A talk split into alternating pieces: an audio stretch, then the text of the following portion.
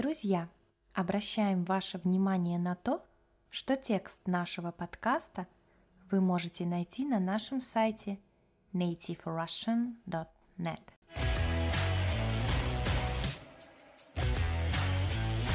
Друзья, всем привет! С вами на связи Настя. Пришло время нового подкаста. В этот раз мы очень долго с Катей думали, о чем же будет наш подкаст. Вам очень понравилось, когда я читала сказку «Маша и медведь». Если вы еще не слушали этот подкаст, обязательно послушайте. Мы решили снова прочитать вам какую-то сказку или рассказ. Я очень долго искала какое-то интересное произведение, много всего перечитала и остановила свой выбор на прекрасном рассказе «Чук и Гек». Написал его советский писатель Аркадий Гайдар. Впервые был этот рассказ опубликован в 1939 году – то есть больше 80 лет назад. Кстати, хочу обратить ваше внимание на то, что по мотивам этого чудесного произведения был снят фильм в 1953 году. Называется он тоже «Чук и Гек». Если вам понравится рассказ, который я буду вам читать, вы можете в будущем посмотреть фильм тоже. Я в детстве его очень любила – Смотрела несколько раз. Сегодня я прочту вам только первую часть этого произведения, потому что оно достаточно длинное. Чтобы подкаст не был слишком большим, мы решили разделить рассказ на несколько частей. Поэтому будьте внимательны. Сегодня я прочту первую часть, а дальше следите за нашими подкастами, чтобы послушать продолжение. Ну что, друзья, Давайте начинать читать прекрасный, интересный рассказ. Жил человек в лесу возле синих гор. Он много работал, а работы не убавлялось, и ему нельзя было уехать домой в отпуск. Наконец, когда наступила зима, он совсем заскучал, попросил разрешения у начальников и послал своей жене письмо, чтобы она приезжала вместе с ребятишками к нему в гости. Ребятишек у него было двое – Чук и Гек. А жили они с матерью в далеком огромном городе, лучше которого и нет на свете. Днем и ночью сверкали над башнями этого города красные звезды. И, конечно, этот город назывался Москва. Как раз в то время, когда почтальон с письмом поднимался по лестнице, у Чука с Геком был бой. Короче говоря, они просто выли и дрались. Из-за чего началась эта драка, я уже позабыл. Но помнится мне, что или Чук стащил у Гека пустую спичечную коробку, или наоборот, Гек стянул у Чука жестянку из-под ваксы.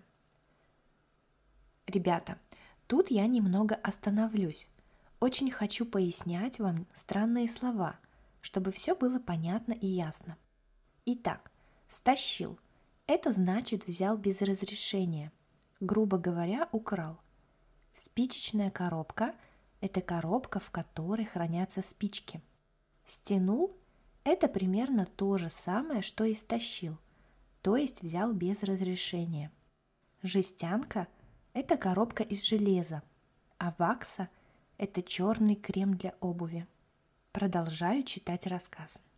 Только что оба эти брата, стукнув по разу друг друга кулаками, собирались стукнуть по второму, как загремел звонок, и они с тревогой переглянулись. Они подумали, что пришла их мама, а у этой мамы был странный характер. Она не ругалась за драку, не кричала, а просто разводила драчунов – по разным комнатам и целый час, а то и два, не позволяла им играть вместе. А в одном часе тик да так, целых 60 минут, а в двух часах и того больше. Вот почему оба брата мигом вытерли слезы и бросились открывать дверь. Но оказывается, это была не мать, а почтальон, который принес письмо. Тогда они закричали «Это письмо от папы! Да, да, от папы! И он, наверное, скоро приедет!» Тут на радостях они стали скакать, прыгать и кувыркаться по пружинному дивану. Потому что хотя Москва и самый замечательный город, но когда папа вот уже целый год как не был дома, то и в Москве может стать скучно. Итак, сейчас я поясню некоторые слова. С тревогой переглянулись, значит, посмотрели друг на друга с удивлением и небольшим страхом. Драчуны – это дети, которые любят драться. Почтальон – это человек, который приносит почту, например, письма или посылки. Ну что, читаем дальше? И так они развеселились, что не заметили, как вошла их мать. Она очень удивилась, увидев, что оба ее прекрасных сына, лежа на спинах, орут и колотят каблуками по стене. Да так здорово, что трясутся картины над диваном и гудит пружина стенных часов. Но когда мать узнала, от чего такая радость, то сыновей не заругала, она только турнула их с дивана. Кое-как сбросила она шубку и схватила письмо, даже не стряхнув с волос снежинок, которые теперь растаяли и сверкали, как искры, над ее темными бровями. Колотят, значит стучат, бьют. Всем известно, что письма бывают веселые или печальные, и поэтому, пока мать читала, Чук и Гек внимательно следили за ее лицом. Сначала мать нахмурилась, и они нахмурились тоже, но потом она заулыбалась, и они решили, что это письмо веселое. «Отец не приедет», — откладывая письмо, сказала мать у него еще много работы, и его в Москву не отпускают. Обманутые Чук и Гек растерянно глянули друг на друга. Письмо казалось самым что ни на есть распечальным. Они разом надулись, засопели и сердито посмотрели на мать, которая неизвестно чему улыбалась. «Он не приедет», — продолжала мать, «но он зовет нас всех к себе в гости».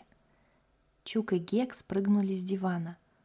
«Он чудак-человек», — вздохнула мать.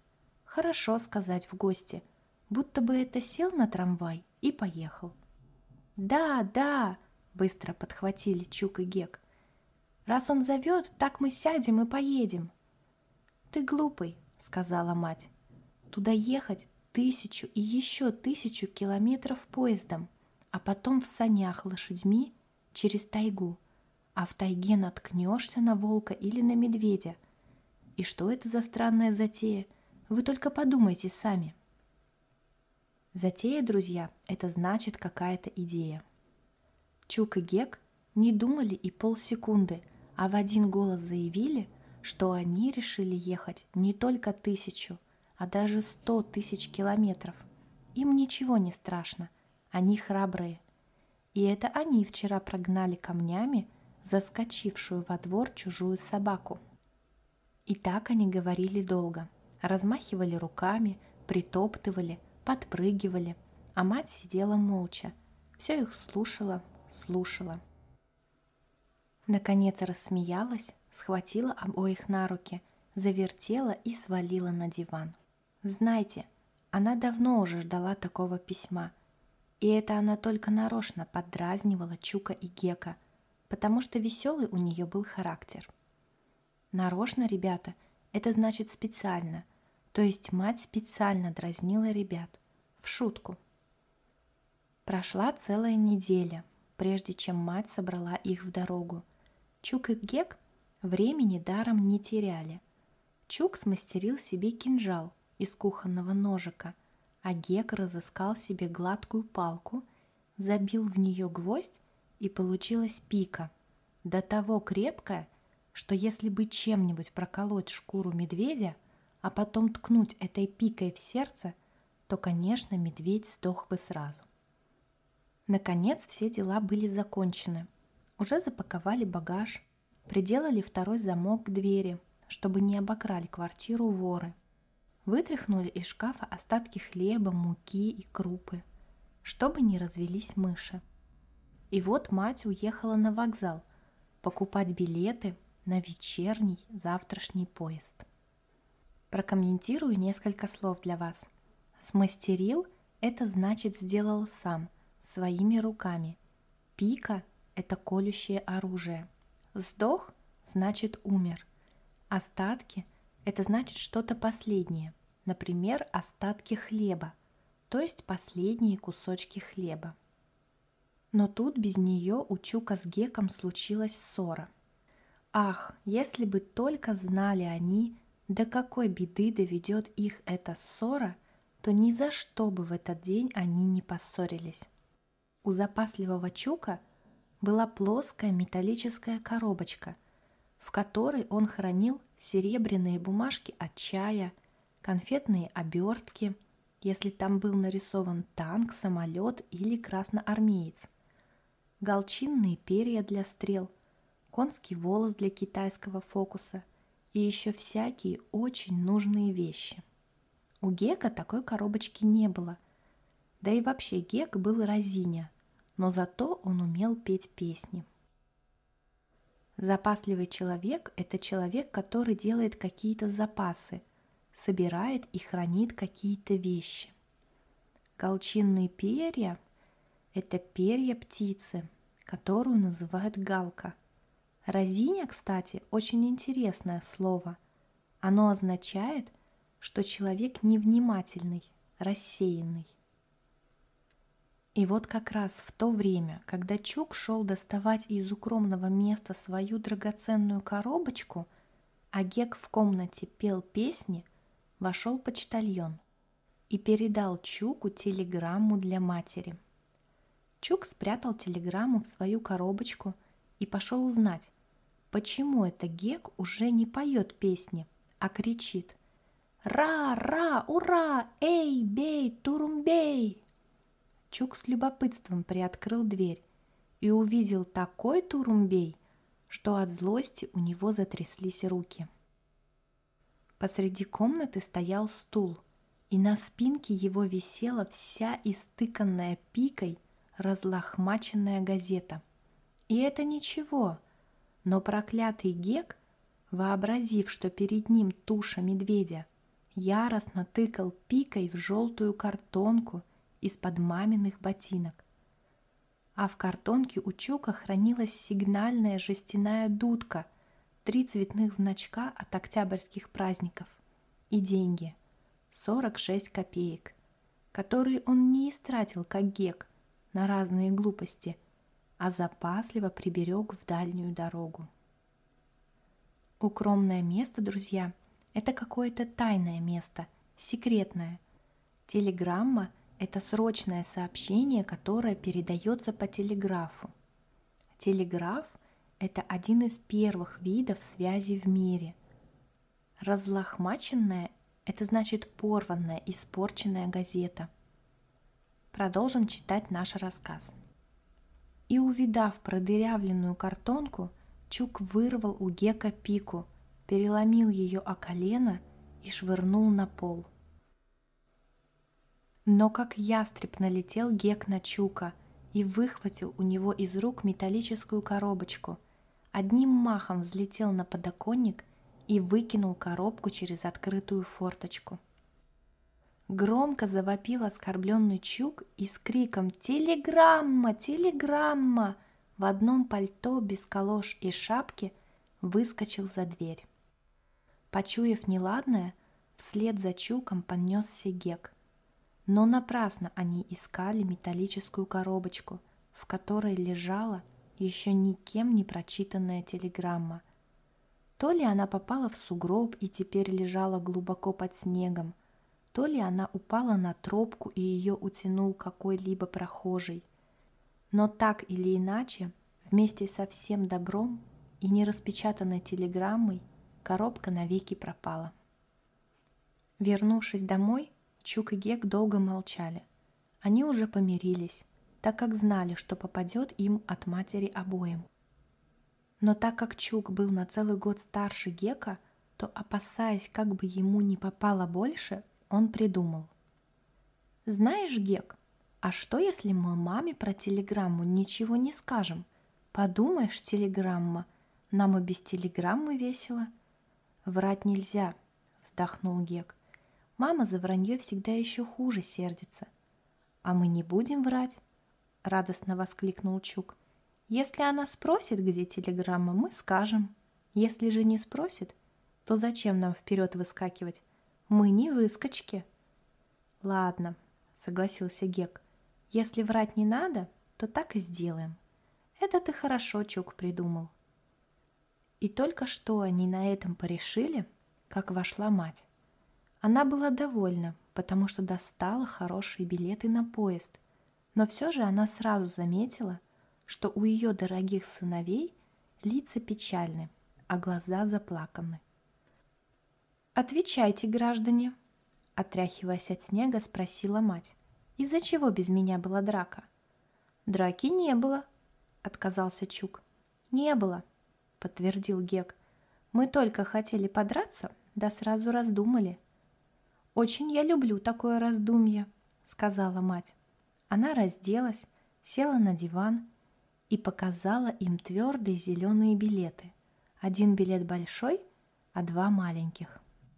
Вскоре они поужинали, а потом утих стук, погас свет, и все уснули. А про телеграмму мать ничего не знала, поэтому, конечно, ничего не спросила. На завтра они уехали, но так как поезд уходил очень поздно, то сквозь черные окна Чук и Гек при отъезде ничего интересного не увидели. Несколько слов еще вам поясню, друзья. Оскорбленный значит обиженный. Почуять неладное значит почувствовать, что что-то пошло не так, что-то случилось. Прохожий – это человек, который проходит мимо. Выскочка – это человек, который всегда хвастается и пытается показаться умным. Раздумали – это значит передумали. Ну что, друзья – я думаю, что на этом мы пока остановимся, чтобы вас не перегрузить новой информацией и новыми словами. Я очень надеюсь, что вам нравится этот рассказ и что вам понятно, о чем идет речь в нем. Дальше, конечно, будет очень интересно. События будут развиваться неожиданно. Я рада, если вы дослушали этот подкаст до конца, и я уверена, что ваш русский язык – будет становиться лучше, и совсем скоро вы будете прекрасно разговаривать на нашем языке. Обязательно оставляйте комментарии со своими вопросами. Пишите, нравится ли вам рассказ Чук и Гек. Как вы думаете, что было в телеграмме, которую потеряли ребята? Вдруг там было что-то очень важное? Спасибо за внимание. Хорошего вам дня!